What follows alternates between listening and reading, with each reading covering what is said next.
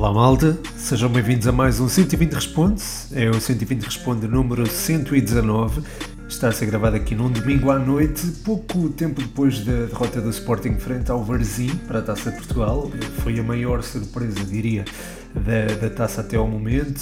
Nesta altura, o Futebol Clube do Porto está a jogar com o Anadia e já vence por 2-0, portanto, à partida, o Futebol Clube do Porto pode ter o jogo e a eliminatória mais ou menos orientados. Um, é um 120 Responde que antecede o 120 Responde número 120. E eu se calhar começo por uma pergunta que está relacionada com esse episódio, até para, para fazer já um disclaimer e também um, fazer uma espécie de anúncio daquilo que vai ser o 120 Responde número 120. A pergunta foi do Eduardo Andrade, um, ele disse, falta uma, falta um, uh, como vão as preparações para o maior podcast de sempre? Obrigado Eduardo, um grande abraço para ti. Eu confesso que não sou muito ligado a estas marcas, mas 120 responde 120. Pronto, foi uma coisa falada na altura do, do 100 que devia ser alguma coisa especial e devia-se fazer alguma coisa especial e de facto vai-se fazer quando fazer um, em formato live, ou seja, vai haver um, uma live no Instagram na próxima sexta-feira, dia de clássico Porto Benfica. Um, conto começar a gravar a partir das 7 e um quarto, mais ou menos, e depois gravar até à hora do clássico. as perguntas serão feitas da forma habitual e há a possibilidade de existir intervenção de mais gente ao longo do, do podcast, especialmente dos patronos.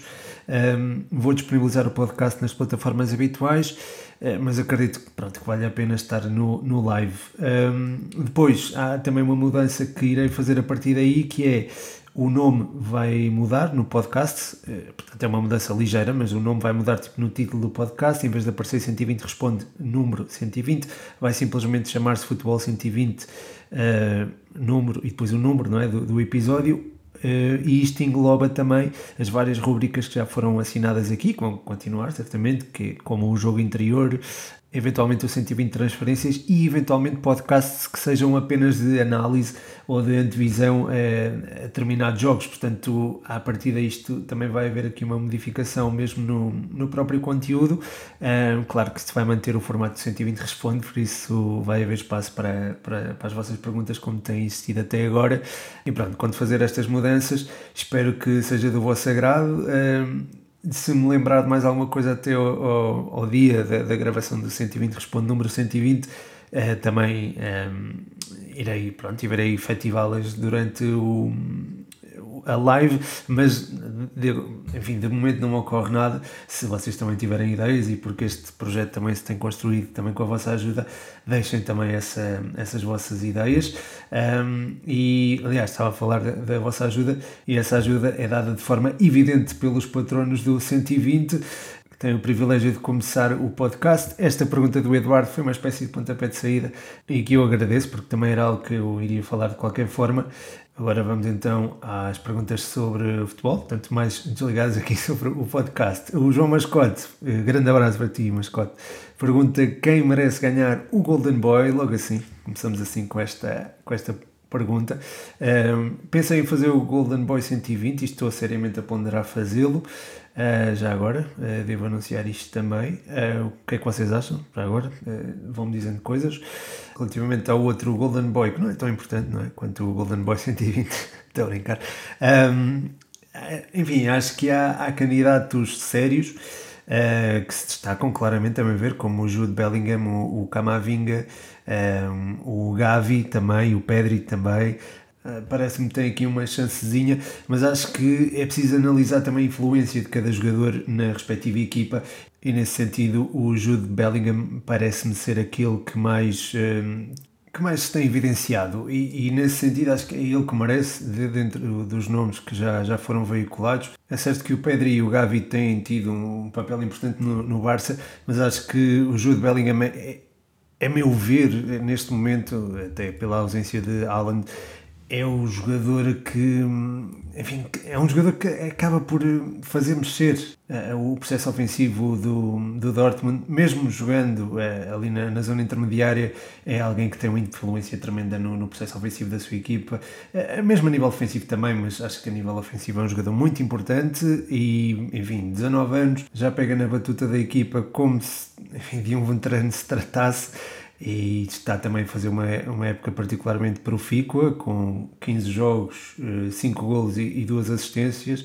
Um, está a caminho, se calhar, de, de superar a época passada, a nível de golos, porque a época passada fez 6, já leva 5, portanto é, acredito que esteja a caminho de uma época de, de uma afirmação ainda maior uh, e, e plena neste, neste aspecto. Portanto, acho que o, o, Golden Boy lhe serviria perfeitamente.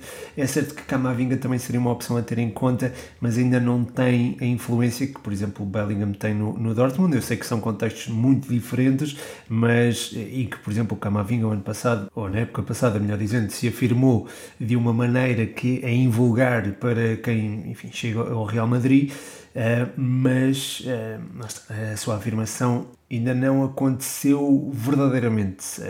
É certo que está tapado por jogadores de, enfim, por jogadores que são de facto alguns dos melhores médios do mundo, mas um, acho que Jude Bellingham neste Real Madrid, por exemplo, teria eventualmente mais tempo de jogo do que o Camavinga uh, e está, está a ter também um papel muito importante no Dortmund. Portanto, para fechar, seria, a meu ver, seria uh, Jude Bellingham, uh, mas outras opções são também claramente válidas. o João Mascote pergunta-se ainda se fosses treinador, como abordavas o jogo da Briosa frente ao Caldas. Uh, olha, eu acho que é muito importante uh, sair a jogar com, com vários homens, isto é, é colar um bocadinho a linha, a linha do meio campo à linha defensiva. Uh, isto analisando aquilo que o Caldas apresentou frente ao Benfica. Uma pressão muito alta que, que impedia o Benfica circular, causou muitas dificuldades, portanto, nesse sentido, acho que era importante ter uma, uma saída de bola cuidada. Um, depois é tentar fazer esse, essa circulação de bola e geri-la durante os primeiros 45 minutos, porque os segundos 45 minutos serão com certeza um bocadinho penosos para o Caldas, caso tenha de correr atrás da bola, até porque, lá está, teve 120, lá está, 120 minutos de jogo eh, frente ao Benfica, mais o desgaste dos penaltis, eh, que, é, que é um desgaste não só físico, mas também emocional, portanto, acho que seria por aí que, que abordaria o jogo, eh, procurando, portanto, vencê-lo. O, o Mascote pergunta ainda, Nápoles pode ser campeão italiano e ganhar, e, depois pergunta também, e ganhar a Champions, ou seja, acho que não é as duas perguntas numa, em relação a ser campeão italiano, já abordei um bocadinho aqui o tema e, e de facto é uma pergunta interessante. Um, o Nápoles é das equipas que menos eh, estará exposta ao Mundial, a meu ver, dentro da, da Série A. O, o Kvaratskhelia não irá ao Mundial e tem tido uma presença, a meu ver, muito, muito importante no jogo da, da, sua, da sua equipa. Depois tem jogadores como o Politano e o Raspadori que também não vão ao, ao Mundial. Di Lorenzo também não e tem, também tem assumido um papel muito importante. E depois olhas para o meio campo e vês, por exemplo, Lobotka, que é um jogador que também tem tido a sua influência, é um, um exímio recuperador de bolas uh, e tem também uma saída de bola muito, muito interessante que também não vai estar no, no Mundial. Portanto, acho que há aqui condições para que o Nápoles possa não sentir o peso da, da competição e se possa, lá está, eh, superiorizar à, à, restante, à restante concorrência, digamos assim. De qualquer forma, são precisas eh, ser tidas em conta equipas como o Milan, a Roma, a própria Roma, eh, o Inter, a Juve que parece estar um bocadinho em recuperação na, na competição doméstica, apesar daquela derrota com o Milan, pronto, que é enfim, relativamente normal, um, parece estar em recuperação. Um, portanto, acho que é preciso considerar estas equipas, sobretudo se a Juve uh, ficar afastada da, da Champions, ou seja, não terá ali uma competição para distrair, digamos assim.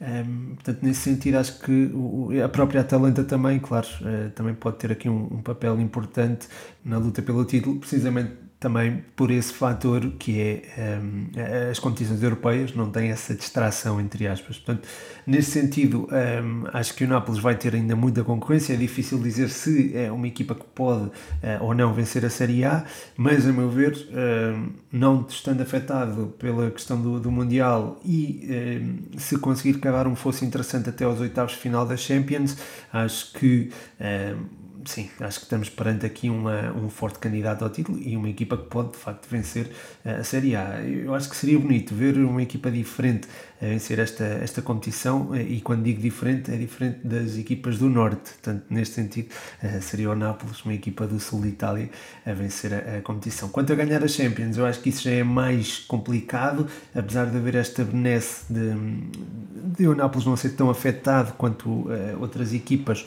relativamente à, à participação uh, no Mundial. Peço desculpa, interrompi aqui uh, o raciocínio, mas foi porque começou a chover. E aqui onde estou ouve-se muito. mas bem, um, sim, o Nápoles tem esta, pode ter esta vantagem teórica, mas eu acho que Manchester City PSG próprio Real Madrid, Barcelona também, se se conseguir qualificar, as coisas não estão assim tão fáceis para os Blaugrana uh, e o próprio Bayern, acho que são, enfim, são, são equipas com maior arcabouço e com maior uh, capacidade para um, vencer a, a, Liga Milionária. Isto sem esquecer o Liverpool, que um, enfim, está no mesmo grupo do Nápoles, já foi derrotado pela equipa italiana, mas se ficar afastado da luta pelo título da Premier League, o que é expectável que aconteça, acredito que possam colocar as fichas todas nas Champions e eh, podem até tirar proveito porque qualidade não lhes falta. Uh, e ultrapassados alguns problemas de, de lesões, acredito que uh, os, os Reds possam eventualmente um, aparecer aí com, em, com estrondo, digamos assim, na, na Liga dos Campeões. E por falar em Liga dos Campeões, o podcast universitário, o Rafael Vieira, a quem eu mando um grande abraço, pergunta maior surpresa positiva e negativa na Liga dos Campeões até agora. Ora, a maior surpresa positiva eu acho que é relativamente fácil de encontrar, que é o Clube Bruges, que acabou por superar um, a concorrência e já está qualificado para um, a, próxima fase.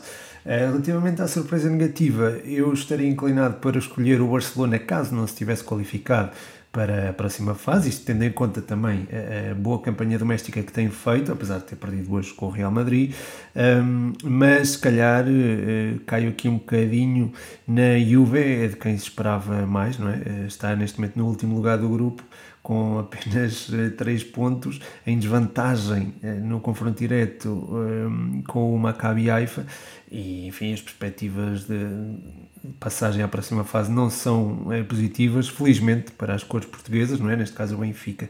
Portanto, se calhar essa seria a minha surpresa negativa, se bem que, por exemplo, o Atlético Madrid também está, tem estado um bocadinho aquém. Um, derrotas em Leverkusen, em Bruges e depois em casa eh, acabou por não marcar também ao Bruges. Tem apenas dois gols marcados, ambos foram frente ao Futebol Clube do Porto e nas condições que foram, não é? Todos nós vimos. Portanto, há aqui, eu, digo isto, enfim, não, não quero tirar mérito ao Atlético Madrid, nem pouco mais ou menos, mas foram gols obtidos uh, em fases tardias do encontro e em contraciclo. Portanto, um, acho que há. E, e, lá está, e o Porto estava, com, estava a jogar com um jogador a menos.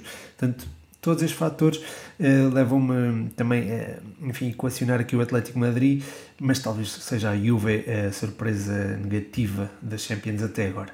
Um, a seguir, o David Cruz, a quem eu mando também um grande abraço, pergunta Benzema ou Lewandowski virar o feitiço contra o feiticeiro. Um abraço, sempre. Um, epá, de facto, lá está, eu coloquei-vos esta questão é para vocês responderem, não é para eu responder. é porque isto de facto é, é difícil. O Lewandowski teve um bocadinho apagado um, frente ao, ao Real Madrid um, e pronto, se calhar agora estaria inclinado a escolher o Benzema, mas pronto, sendo, sendo intelectualmente honesto, não é? Uh, acho que a época Lewandowski tem sido absolutamente fantástica e se olharmos para os números desta temporada, tendo a escolher o, o polaco, que além disso uh, soube afirmar-se em clubes diferentes, não só no Barcelona, mas também no Bayern de Munique uh, e, e, até no Dortmund. Acabou por marcar um, uma, uma era, digamos assim, e fazer parte de uma de, das melhores equipas da história do do, Borussia. Uh, além disso, marcou 4 gols ao Real Madrid num jogo, isso é sempre de realçar também. Um, de qualquer forma, é, é, difícil escolher, mas eu, eu, tendo a escolher, se calhar, o, o Lewandowski uh, em termos de ponta de lança puro, em termos de, de, de um jogador, enfim, que contribui mais para uma equipe e que se calhar seria o jogador que eu escolhia para o meu 11 inicial, seria Benzema. Mas se olharmos apenas para as características do, de um ponta de lança, de um homem de área, escolhia Lewandowski. Este não é o único dilema que me deixaram, deixaram aqui mais dois eh, entre dois eh, jogadores. O Edu 1907 pergunta Vini ou Dembélé, portanto aqui mais uma pergunta uh, do, fei, do feitiço a virar-se contra o feiticeiro. Enfim, acho que o Vinícius teve alguma irregularidade quando começou a jogar pelo Real Madrid, mas já encontrou a estabilidade necessária para explanar todo o seu ótimo futebol.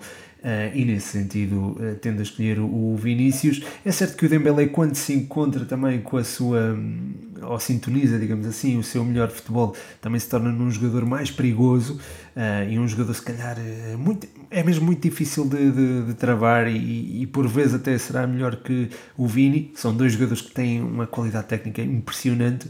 É, é difícil escolher entre um e outro quando ambos estão no seu melhor, mas acho que o Vinícius Júnior um, tem sido mais regular e nesse sentido escolho, escolho a ele, se bem que não é fácil escolher, e nesse sentido foi uma ótima pergunta. Aliás, a próxima pergunta também é muito interessante. O Luís Martins pergunta Alan ou Lewandowski, portanto é muito difícil também. E pergunta aqui entre aspas, Odai Dabag também conta. Portanto, o Luís Martins eh, é do Aroca eh, e já, já esteve aqui no podcast, como vocês sabem. É difícil escolher entre o Alan e o Lewandowski, no entanto, tenho, enfim, é, tenho aqui queda, digamos assim, pelo Alan, que é um jogador que tem batido recordes atrás de recordes. É, eu adoro este tipo de jogadores que, que, são, que têm esta orientação pela baliza, têm um, uma, uma, um faro de golo, é, é mesmo assim, é, é, o faro de golo em toda a sua plenitude, em todo o seu esplendor, é, e o Alan tem é precisamente isto. Uh, e nesse sentido, uh, tendo a escolher o Alan, tenho, lá está, uma, uma queda por ele, uh, pelo, pelo jogador que ele é e pela forma como se, se orienta para a baliza. É, é muito difícil travá-lo e, e, a meu ver, eh, tem tudo para se tornar num dos melhores avançados de sempre. Se olharmos para os números da carreira e se olharmos para o trajeto de carreira, obviamente que Lewandowski leva a melhor por ter muitos mais anos de carreira, mas eu acredito que o Erling Haaland venha a ser um dos melhores avançados de sempre, se não mesmo o melhor de sempre, eh, olhando apenas para, para a finalização. Luís Martins pergunta ainda se houve taça, eh, e eu tendo a dizer que sim. Se só uma das equipas da Primeira Liga fosse eliminada, já seria uma surpresa enorme. acho que, enfim, haver mais do que uma é, é, é pronto, é digno de taça. Uh, e só o facto do Sporting ter sido eliminado por uma equipa da Liga 3 também já diz uh, muito desta, desta eliminatória. De resto, o Sporting Braga também teve dificuldades para bater o Felgueiras, o Benfica teve de ir aos penaltis frente ao Caldas, ehm, e lá está o Passo Ferreira, os Chaves, ehm, o, o próprio Rio Ave, o Boa Vista. Uh, foram, foram eliminadas por equipas, foram eliminados por equipas de, de escalões inferiores e nem sequer são da, da segunda liga, são equipas de escalões ainda mais uh, do que a segunda liga, pronto, que reforça esta ideia de que se fez uh, taça. Um, e não esquecer também já agora o feito do Tondela e do Mafra, que eliminaram o Marítimo e Santa Clara Portanto, acho que há aqui, sim, acho que resumindo, houve taça. Uh, o Teu Aroca eliminou o Fontinhas, uma deslocação difícil, sei bem, a académica teve dificuldades frente ao Fontinhas, um, mas, mas pronto, um, sim, acho que houve taça e, e, há que dar os parabéns ao, ao, aos Tombas Gigantes, mesmo que tenham sido equipas de segunda liga e que tenha havido, se calhar, uma diferença de competitividade inferior, como foi o caso do Tondela e do Mafra. Eh, o Mafra que já não é a primeira vez que tomba gigantes, eh, neste caso eliminou o Marítimo. Eh, sobre quem é colocada a próxima questão. O Rodrigo Nóbrega pergunta: queres assumir o comando técnico do Marítimo? O que farias para mudar o rumo da equipa? eu acho que não sou competente o suficiente, nem tenho experiência suficiente para assumir o comando técnico de uma equipa tão grande como o teu Marítimo, Rodrigo um grande abraço para ti. Mas, mas enfim, aquilo que faria era mudar a, mentalidade dos jogadores, tentar reforçar a sua confiança um, e, e partir daí. Uh, depois fazer muitas mudanças a nível estratégico, acho que há aí muita coisa que pode ser mudada e melhorada. Acho que há jogadores que não estão a render aquilo que eu acho que podem render, e a partir daí acho que era também ter uma conversa individual com eles ou encontrar alternativas, um, enfim, de jogadores possam, possam ser mais constantes no seu rendimento. Eles existem, alguns deles estarão na equipa B. Não vou nomear uh, jogadores porque não gosto de falar mal de jogadores, mas acho que há, há jogadores que podem render muito mais neste marítimo e não o estão a fazer. Um, portanto, fico-me fico por aí e espero que tenha dado uma resposta mais ou menos. Um, de encontro àquilo que, que, querias ouvir. Um grande abraço, Rodrigo, e força neste, neste momento mais difícil do, do Marítimo. Ainda sobre a Primeira Liga, o B Machado pergunta: Johnston, muito bom jogador. André André foi a melhor contratação. O Vitória pode surpreender. Obrigado e um grande abraço. Uh, de facto, uh, o André André era aquele jogador que achávamos que já não entrava nas contas e apareceu de uma forma, enfim, muito, muito interessante, muito intensa, uh, muito ligado ao jogo e com uma influência tremenda, sobretudo na, na saída de bola. É alguém por quem eu tenho uma, uma consideração muito especial, por toda, não só pelo trajeto bonito que fez entre o Varzim, Vitória e o Futebol Clube do Porto, uh, mas também pelos pezinhos que ele tem, que são, são uma pequena maravilha. Um, e aos 33 anos ainda está aí para as curvas e está a demonstrar toda, toda a sua capacidade. Um, mereceu aquele gol frente ao Canelas e merece mais coisas boas que lhe possam, possam vir a, acontecer um, até ao final da, da, temporada e até, claro, ao final da carreira, claro. quanto ao Johnston, é de facto um jogador uh, diferenciado. Um, e acho que faltava-lhe se calhar esta, esta confiança, esta, ou esta, esta primeira, estes primeiros golos, este, estes primeiros rasgos, e, e, acho que já os tinha tido antes, mas não é, de forma tão evidente, acho que ainda não tinha tido aquele espaço de afirmação que, que um jogador com, na sua posição precisa. Um, frente, estreou-se frente ao Santa Clara, um, jogou 45 minutos onde, a meu ver, não, não conseguiu fazer a diferença.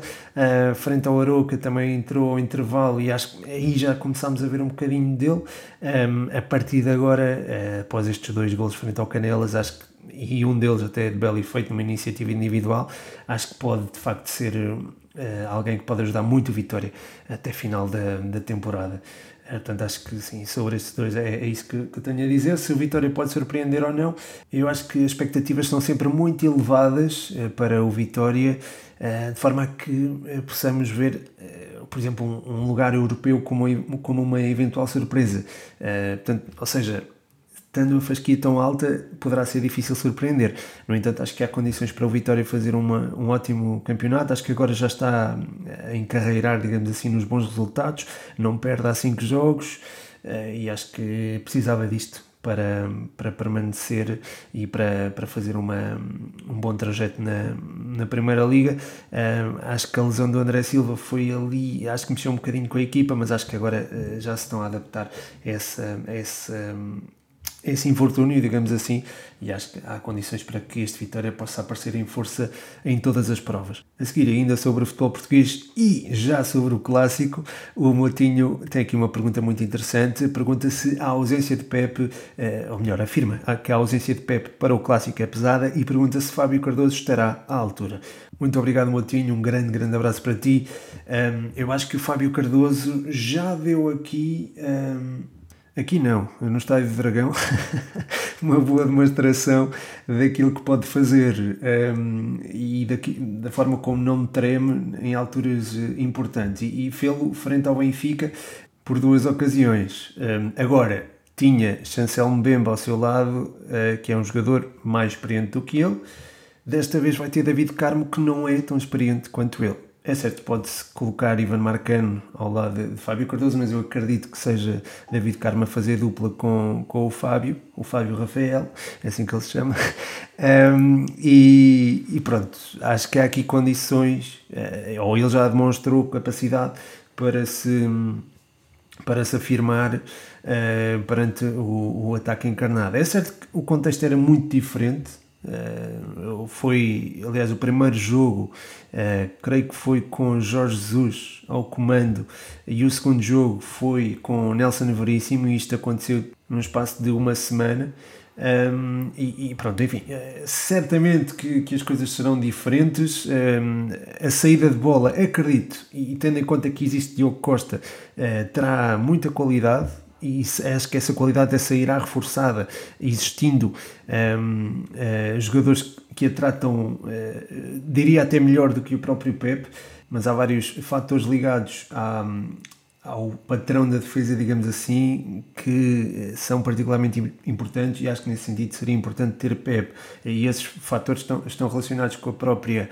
Um, maturidade do, do jogador, do, daquele que é também para todos os efeitos, digamos, capitão, uh, e está também relacionada com a sua com a capacidade deste mesmo capitão dentro de campo. E acho que o Pep, uh, não sendo tão rápido quanto David Carmo ou Fábio Cardoso, é um jogador que está muito bem posicionado de forma constante, impede uh, que a linha ofensiva contrária suba para cima da, da defesa do, do Futebol Clube do Porto. No jogo aéreo é muito importante, apesar de Fábio Cardoso também ter valências nesse sentido. E na dobra ao lateral é um jogador que também é muito uh, útil. Uh, Fábio Cardoso talvez não ofereça tantas garantias nesse sentido e se o Benfica apostar no jogo exterior, o Futebol Clube do Porto pode se sentir um bocadinho mais vulnerável. Agora, um, o ideal, a meu ver, talvez fosse ter Pep, um, mas Fábio Cardoso já mostrou uh, estar à altura do, do desafio. Uh, portanto, enfim, acho que é muito em cima destes, destes fatores que, que se vai que se vai disputar o, o, próximo clássico e que se vai, eh, enfim, passar esta situação em específico da, de, enfim, do, da mudança de, de, defesa central do Futebol Clube do Porto. Passando do Porto para o Benfica, o Pedro Farinha pergunta: achas que o Benfica pode vencer esta época invicto? Obrigado, Pedro. Um abraço para ti. Quando falas em vencer a época, acredito que seja vencer mesmo o campeonato. Um, acho que para isso terá de não perder no Dragão. Acho que vai ter o teste mais difícil ou um dos mais difíceis da, da temporada, precisamente na próxima jornada, para garantir essa invencibilidade. Acho que seria muito importante não perder no Dragão, depois não perder em Alvalade e não perder em, em, no, frente ao Sporting Braga. Esses são os jogos mais importantes para o Benfica nesse sentido, de, de acabar a época invicto. Um, depois uh, vencer o campeonato é outra questão, porque lá está, também será proibido, uh, diria, uh, escorregar muitas vezes, como escorregou em, em Guimarães e até mesmo na, nas Caldas da Rainha, apesar de, enfim, de Benfica ter passado à próxima eliminatória, acho que não há razões para a equipa estar satisfeita com aquilo que, que acabou por acontecer. Eh, um abraço, Pedro. Não sei se mandei. Eh, fica aqui um abraço e obrigado pela pergunta. Passando para uma visão mais global aqui das equipas portuguesas, o Luís Martins deixa mais uma questão e pergunta eh, e diz: a Holanda à frente das equipas portuguesas no ranking, o que nos reserva o futuro? Portanto, é é preocupante ver a Holanda de facto ultrapassar as equipas portuguesas. A competitividade média das equipas holandesas, ou, ou neste caso dos Países Baixos, se preferirem, hum, é hum, superior à da qualidade média das equipas portuguesas. Nós vemos nós vimos, aliás, o caso evidente do, do duelo entre Gil Vicente e Azi Alkmaar. É certo que o Azi Alkmaar está a fazer uma época invulgarmente uh, positiva, uh, está, no, está em grande destaque na, na Liga Holandesa, ou na Liga Neerlandesa, como preferirem, malta.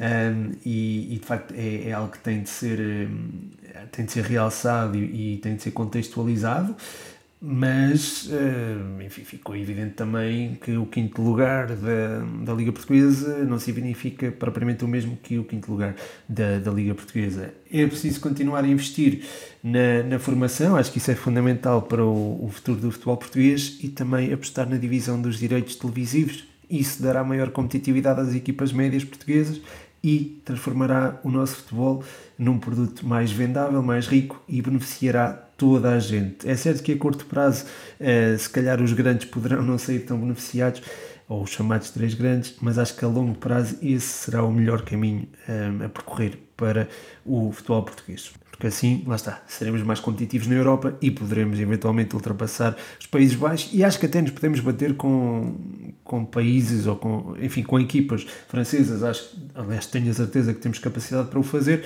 Um, acho que também temos capacidade para ultrapassar a França no, no ranking da, da UEFA. Aí, por falar em competições europeias, o André Mendes pergunta quem achas que vence a Liga Europa este ano. Obrigado, André, um abraço para ti. É sempre difícil prever uh, o vencedor da Liga Europa, não é? Uh, porque há aqui equipas que podem vir das Champions uh, de repente e aparecem-nos ali candidatos ao, a, a, vencer a competição, mas olhando para o, os atuais concorrentes, digamos assim, né, os atuais, uh, atuais participantes da Liga Europa, um, diria que o próprio Fenerbahçe do, do Jorge Jesus é uma equipa a ter em conta, porque não? Um, o Manchester United e a Real Sociedade estão no mesmo grupo e acho que também são equipas a ter em consideração. Uh, acredito que Cristiano Ronaldo possa querer ter mais um, um troféu, um troféu diferente na, na, sua carreira, embora não seja aquele que ele mais pretendia, não é? E depois há, claro, a questão do, do Arsenal, uh, que tem três jogos, três vitórias, está a fazer uma ótima carreira, é uma ótima carreira, um ótimo, um ótimo percurso na, na Liga Inglesa, e acredito que mantendo esse percurso o Arsenal possa descurar um bocadinho a Liga Europa, até porque lá está, tendo a Champions garantida, acredito que haja ali um desincentivo um desincentivo, acho que agora disse bem, a vencer a Liga Europa para, para equipas como para equipas da, da Liga Inglesa que têm também um calendário intenso. Portanto, enfim, seriam estes, a meu ver, até agora, os principais candidatos. Se eventualmente a Juve uh, for parar à Liga Europa, uh, não sei até que ponto encarará eh, esta competição como prioritária, uh, mas seria sempre uma, um eventual candidato à vitória. O mesmo se pode dizer, por exemplo, do, do Barça e até do próprio Ajax. são equipas que me ocorrem agora entre aquelas que estão nas Champions e que podem eventualmente ir parar à, à segunda divisão, entre aspas das competições europeias. Uh, a seguir, e para terminar, tenho aqui dois desafios, não, é, não, é um, não, são dois desafios, é mais um desafio e uma recomendação. Começo pelo desafio que é do Sandro Carvalho VSC. Um grande abraço, Sandro, e obrigado pela, por este desafio. Mais um. Uh, ele pergunta aqui, ou pede aqui o desafio para fazer um 11 de jogadores fora dos três grandes na Primeira Liga e só vale um jogador por equipa. Portanto, está aqui um desafio muito, muito interessante e este também pode ser alargado para, para vocês se quiserem fazê-lo e depois eh, mandar, estejam à vontade. Acho que é, é de facto muito interessante. Ora, o meu seria eh, Luís Júnior do Famalicão na baliza, Tiago Santos do Estoril na eh, lateral direito, lateral esquerdo seria Felipe Relvas, estou-lhe a dar aqui uma. Enfim, eu sei que ele tem jogado mais a central, mas é um jogador que começou a, a lateral esquerdo. Um, porém, não queria deixar de fora o João Nunes do Casa Pio, que a meu ver tem sido dos melhores jogadores do campeonato mesmo até agora, e o Anderson do Vizela. Um, queria incluir estes dois uh, e por isso encosta aqui o Filipe Relvas à lateral esquerda que também não queria excluir. Depois no meio campo colocaria João Teixeira dos Chaves, um, o Ibrahim Abamba do Vitória, do teu Vitória, Sandro, uh, e o Makutá do Boa Vista, que está a fazer também uma época muito, muito boa.